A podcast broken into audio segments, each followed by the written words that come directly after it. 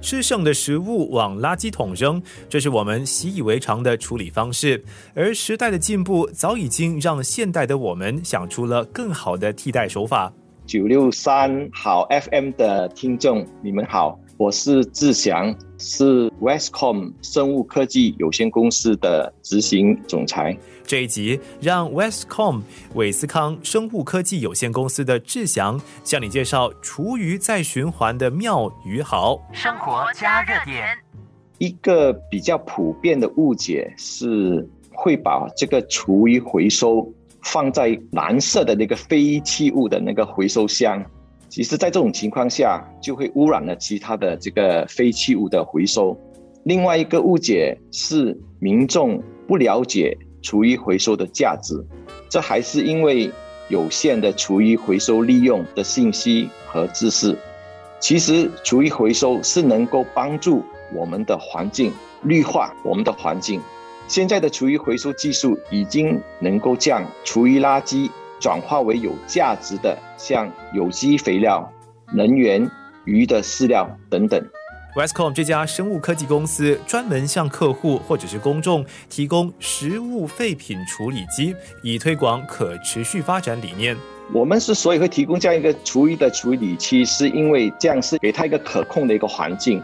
那有一些民众哦，以为说厨余食物其实就是肥料，那就可以直接的把厨余扔到草地上。其实自然的堆肥啊，一般需要二。到六个月的时间，才会将这个厨余的垃圾全部的转化为有机肥料。不过在这段时间哦，恐怕厨余垃圾腐烂后引来的老鼠、害虫等等，将会造成很大的卫生问题。那届时新加坡可能会从花园城市变成垃圾城市了。那在这里值得一提的，我们公司 Westcom 的这个。厨余回收技术是能够在二十四小时内将厨余垃圾降解，并且转化为有机的肥料。生活加热点。目前呢，我们 Westcom 的这个厨余回收解决方案是我们公司与 A Star 化学与科学工程研究院共同研发的一个成果。食物在我们的处理器里面是通过这个微生物。有氧的一个专用的降解过程，在没有排放废水，并且二十四小时内高效的消化高达百分之九十的这个厨余垃圾。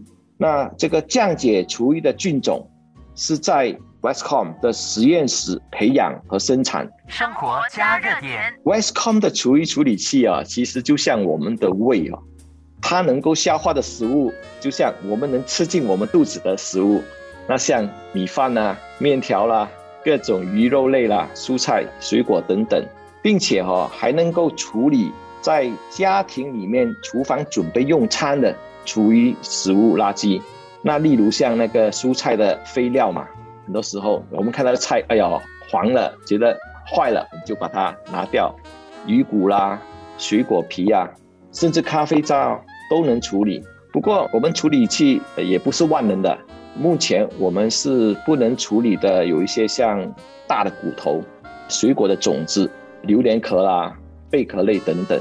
那未来我们 Westcom 的处理器哦，可能我们会通过跟 A Star 的一个研究院去研发的时候，会加载一个搅拌功能，到时候可能就能把一些像鸡骨头啊，也能一并去处理了。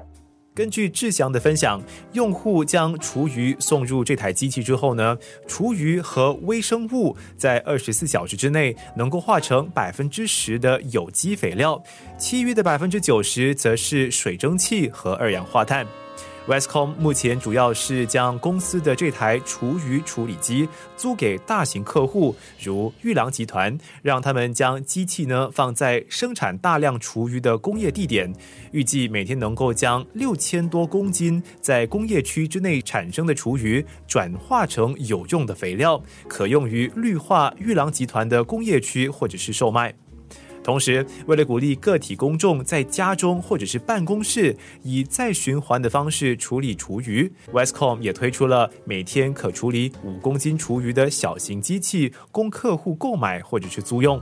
厨余垃圾哦，在新加坡和全球其实都是一个主要的一个废弃物。目前厨余垃圾是通过焚烧或填埋来处理，其实这个过程啊，将产生很多的温室气体和碳排放。那所排放的气体啊，目前占了全球温室气体排放的百分之八到十，排名第三哦，这是很高的。其实，所以假如我们厨余回收的话，将在气候变化上有很大的贡献，同时能促进循环经济发展。和资源综合的利用。那新加坡政府其实鼓励我们在家或是一些政府的公用场地种植蔬菜或水果，而我们 Westcop 的这个厨余处理器将厨余变成有机肥料，正好派上用场啊！所以其实说的是，我们目前我们这个系统，我们的处理器也在一些 RC，像振华。因为在这些 RC，，其实现在有一些，他们不是把一些我们政府组的那个 rooftop，把它改为都市种植嘛。那通过我们处理器的话，能提供一些肥料给他们种植。生活加热点。我国在二零一八年就生产了大约七十六万公吨的厨余，当中有将近三分之一被直接丢弃。庆幸的是，我国开始有更多像 Westcom 生物科技公司一样坚信环保理念的业者，努力的推广绿色可持续理念。相信在不远的未来里，被直接丢弃的厨余将大大降至令人满意的程度。那么，这样的一个现象呢，就能够维护生态环境的卫生与安全。